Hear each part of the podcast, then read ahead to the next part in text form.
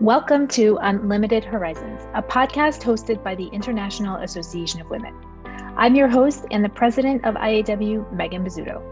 This show features amazing women from the IAW community who are climbing the corporate ladder and taking their communities with them.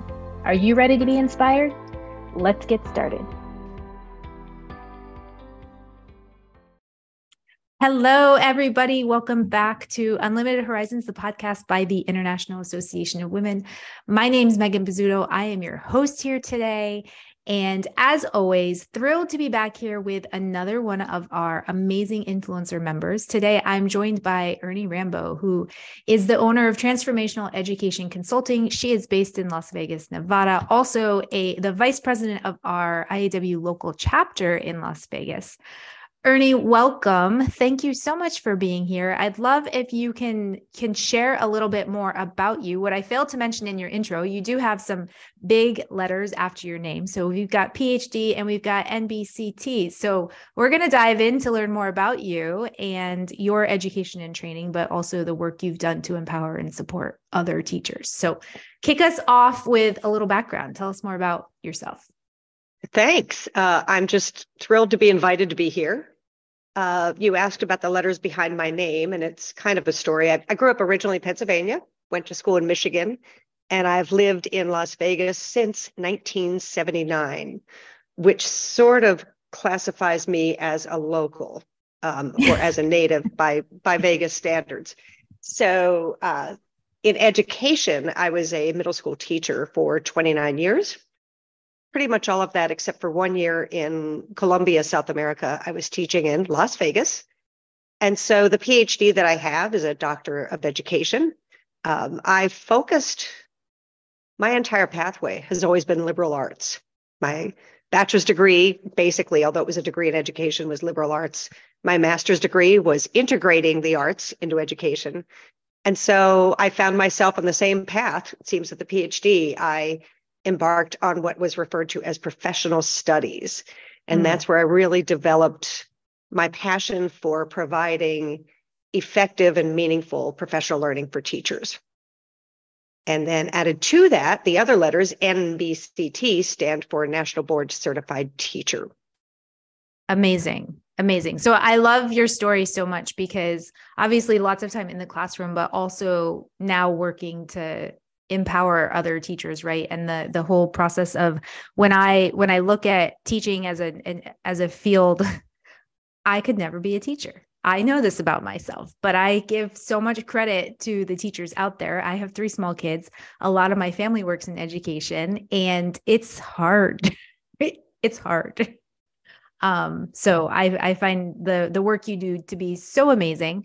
Um I want to talk a little bit about some some questions we ask a lot of our podcast guests, and then we'll dive in a little more to to your journey and and the things that have been most helpful for you. But we talk a lot about community and this idea that women can work together to empower us to to reach new levels right? If we want to get further let's let's join together and and work together. So we asked you for a tip around this and you said so often i want to jump into a conversation and share my point of view. I've learned that encouraging others to speak supports their success and facilitates me learning more about them and how we can work together.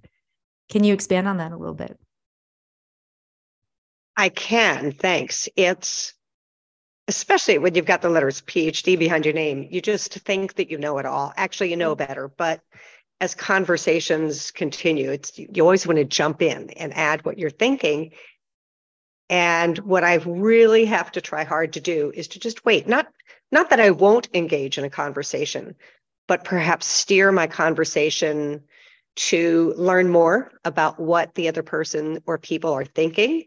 Mm. Um, with IAW and our monthly events, it's been really exciting to to listen as women join together. And actually, I was just reflecting this morning. Uh, each time that we've had even our panel discussions, we learn so much about what we have in common, mm. and then we also learn about some hidden skills that each of us possesses, or that we all possess. And um, I I just like to think I was thinking of like all the work that we do behind the scenes anywhere uh, in connecting with others. And that bes- behind the scenes work really focuses on what do I know about this person? mm-hmm. what what are their access points for joining in the mm-hmm. work with us and how can mm-hmm. they not only develop their capacity but also uh, share with others what they already know right and that comes from the listening not from me telling everybody what i'm thinking yeah i think listening is such an important skill. And to to recognize that you you have that sense where you want to jump in and you want to share and you want to help but recognizing that taking a step back and listening is so important. And that's how that's how we gain so much knowledge and insight into what other people are thinking or what other people need. And i often say the best way to to support somebody else if if your goal is to support others you have to listen to them you have to be able to understand because so often we assume right they they start talking and we jump to the end for them and yes and that that I'm very similar, right? In a conversation, I want to jump in and help. I want to help solve the problem and I'm I'm there and I get excited, but you have to step back and and and listen. So, have you done any work specifically around listening skills or or is this just something like in practice where you realize it and are more more aware? With my background in education, elementary teachers are given some direction mm-hmm. to develop listening skills. And it's often the last thing on our lists of what we do. We get so frustrated that you know we repeat ourselves over and over and over again. We wonder, were you not listening? Um, but the truth is, I think the research used to say, I don't know what it is currently, but maybe 25% of us are auditory learners what about the other 75%? So, how do we engage them in more active listening so that they can see the benefits? Mm-hmm. Uh, I hate to say it, but I think I focus more on listening now mm. than I used to. Mm-hmm. And it's that active listening. Um, what is it we're often reminded of? And you kind of addressed it uh, just a minute ago. When we're listening, all too often we're thinking of what we're going to say in response. Yes. And let's have some of that dead air right? Let's have some of that space in between when you're speaking when i'm speaking so that i can take in what you just said and then process an answer or a reply. Yeah yeah. And that's that's something that i really think you just have to you have to be aware of it and you have to practice it. This idea that i can listen to you take it in take a moment and then craft my response and say something back where you're right so often we're we're ready to to respond immediately and so much gets missed. I think that with all the technology we have we're so used to having instant access to everything right? We will debate things at the the the dining room table at night and somebody will pull out a phone so we can prove somebody else wrong. And i'm like yep. you know it's it's amazing that we have all this access to information right? And it's it's it's great in some ways, but I think it it has sped us up. it's like nobody pauses anymore. right. Um, and that pause actually gives us time to be critical in a good way. Mm-hmm. Is mm-hmm. this a reliable source? Let me take a right. minute to think about what this is saying. So jumping right. in on that there, but I just yeah. yeah. So, one of the things that I love to talk to people about is challenges they have faced, because I personally feel that if we've been through challenges and we've come out the other side, we can share our stories and help others. So, if someone is in a similar spot, they can they can learn from us, and that way, it's this idea that well, you don't have to go bang your head against the wall because I've already been there and I figured it out. So, I'm going to help. I'm going to help make it a little bit easier for you. Uh, so, one of the challenges that you shared with us, you say prior to retiring from classroom teaching, you held a unique set of skills and expertise. School districts are not always interested in elevating a classroom teacher into leadership positions, particularly those who push back on systemic issues. So, was your goal was was was moving into a leadership position something you were actively seeking or looking for at that time or was it was it i'm i'm curious kind of from a challenge perspective was it that you didn't feel like you could get to the next step or were you being held mm. back in some way perhaps a little bit of both mm. as you were sharing that i thought of at what point did i recognize myself as a leader mm. and i do recall sitting and like many teachers i was sitting in professional learning situations and wondered why is that person presenting this? Why why are we even sitting through this particular session? How does this connect with my teaching? I don't know that it i don't it, it did it did dawn on me. I could be doing this. I could be leading this session. And yet i never thought about what steps do i need to take so that i can lead those sessions. Mm. and to be honest a lot of the educators who lead professional learning are no longer in the classroom. And through some work that I was invited to do with the Center for Teaching Quality, I learned the exciting term of teacherpreneur. And that's where teachers are encouraged to lead while staying in the classroom, lead from the classroom. Mm-hmm. So that really pushed me to consider ways that I could lead. If the school district wanted to make use of that, uh, wonderful. Yep. But I was still teaching full time, not half time as a teacherpreneur might do. Um, but it, it, through that leading outside of my district, I, I, would say definitely my colleagues knew that I could lead. Um, there's mm-hmm. also a point to step back as well, mm-hmm. right? Just because I lead doesn't mean I need to lead all of the time. Yep. But I, it was interesting to just learn more outside of my local professional community and right. learn to lead with them. Yeah. Right. Right. So that's actually how I was introduced to things like micro credentials mm-hmm. and facilitating virtual learning communities. Mm-hmm. And those were skills that most of our other teachers did not possess, uh, right. nor had the time. Right? right? We're always so busy. How do we set these priorities to learn new things? Yeah. So yeah, yeah. by the time I left the uh, classroom, yeah, I, I held unique skills, and I was pleased to find out that I didn't have to retire from life altogether just because I left the classroom. Right, right. So I want to I want to hone in on one thing that you shared in this related to pushing back on systemic issues because I think when we look at teachers and burnout in teachers and how much they're handling in the classroom I guess my question is what advice would you offer for somebody that is in their teaching career that I mean is it like obviously it's hard to be in that place and not push back on systemic issues but how do they how do they get to a place where they they can step in and help lead or help help change if if they want to stay in the classroom and be happy and successful We're going to take a quick break to talk about the International Association of Women. We talk a lot about the challenges women face, and we know that the best way to overcome challenges is with a supportive community by your side. The International Association of Women is here to support you throughout your professional journey. No matter where you're at in your career or business, IAW has the resources, tools, programming, and events to help you make progress towards your goals. This includes frequent networking events where you can show up authentically and share your ask with the community, a resource library filled with ebooks and templates, and monthly workshops and webinars that are geared towards helping you maximize your potential. Visit www.iawomen.com to learn more about the IAW community and how IAW will help you fast track your success. All right, let's get back to the show. There's several ways to answer that question, I think. Uh, always, right? There's always more than one answer. Find your voice. And yet, how do you find that voice?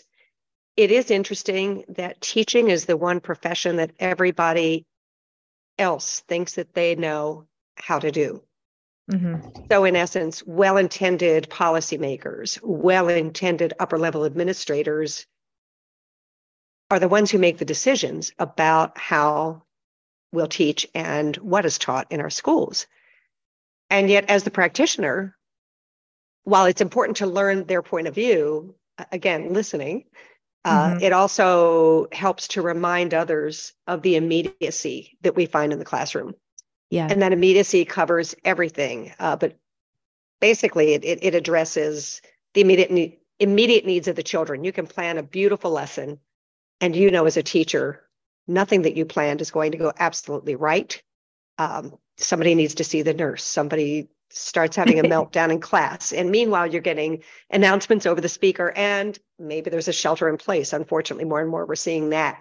Right. So a, a lockdown actually adds a new dynamic to the classroom because then you're dealing with the emotional level of kids and yourself, depending on the situation. There's a lot going on there. Yeah, so, that Yeah, and I know we won't be we won't be publishing this episode won't publish for about 6 right. weeks I think, but we're to give people some context, we're in the week of the Nashville incident school shooting and yeah. I I have 3 young kids, right? Elementary and middle school, and I think, wow, like what like my my kids know what has happened and it's so it's disruptive right? It's it's a terrible awful thing that has happened and how do you go back into the classroom and just have a normal day? Now we're going to talk about how to make the capital letter a.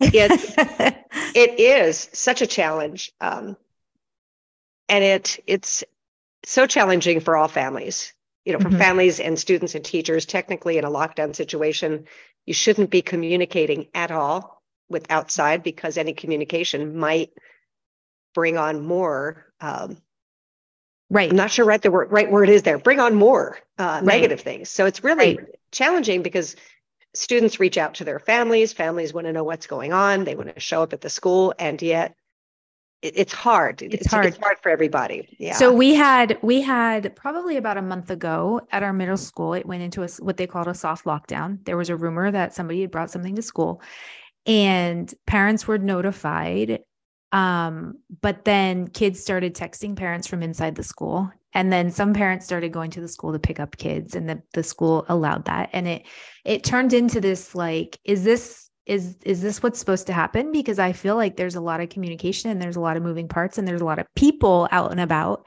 And it was really from a parent perspective overwhelming. And then my kids came home and and they shared and we talked and it was overwhelming for them. But then they had to go to school the next day. And it it was this this idea of like nobody nobody was just like was over it right? It, it continues to have this disruption. And i think about teachers today in the classrooms and all of the different things they have to manage.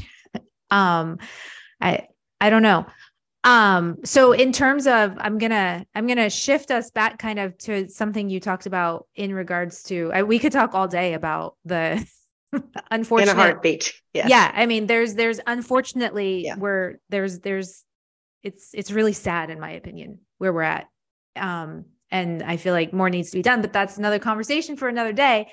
Um you talked about micro credentials as a form of professional learning and i want to dive into that a little bit because i think that you have applied this as an educator but it's something that could be applied to anybody at any profession right? So explain to me what you mean by micro credentials and and how they have served you a little bit.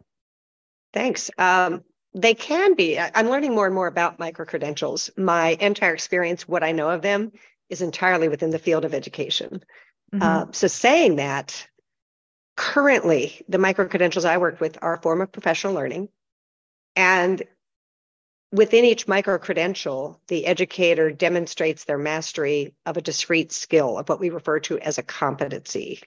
Mm-hmm. So we might have several standards to which teachers should aspire. You break that standard down into what are the I'm going to say physical for lack of a better term. What are the physical ways that we can show or demonstrate mastery of that particular skill or that particular knowledge? Mm-hmm. So sometimes you might learn a lot. I completed a micro credential in Teachers of English as a New Language, and I learned a lot about teaching English to English language learners, obviously, and about the laws and such. Uh, so I created the artifacts as I learned. Uh, mm-hmm. Uh, often uh, for teachers, there are areas, there might be a teacher who's already quite familiar with effective blended learning. Notice how please I added that word effective because, of course, every teacher knows something about uh, online learning um, right. after the pandemic. uh, so, but but looking at what makes online learning effective, uh, they might have artifacts at hand that meet the needs of the micro credentials. So it's just a matter of providing some context. Typically, is the first part of the micro credential. And then developing and submitting artifacts that demonstrate that mastery and then providing some reflection as well. You know, this is good knowledge to have. Here's how I can see myself using it in the future. Mm-hmm. And mm-hmm. takes about 15 hours. Mm, there's a range there, but roughly we estimate 15 hours per micro credential. So we're seeing more and more states uh, including micro credentials as a pathway to renewing licenses. Mm. Uh, more school districts are seeing them as a way to uh, move ahead, you know, professional learning that moves you ahead on the pay scale. Right. Uh, and we're also seeing them as meaningful because just like national board certification, the work that you do with micro credentials applies directly to your practice, which is one of the basic foundations of adult learning. Mm-hmm. Is I, am on a need to know basis. These are my students. This is what I need to know right now to right. be able to meet the needs of those students. So that's right. why micro credentials are so interesting to me. Yeah. Yeah. Interesting.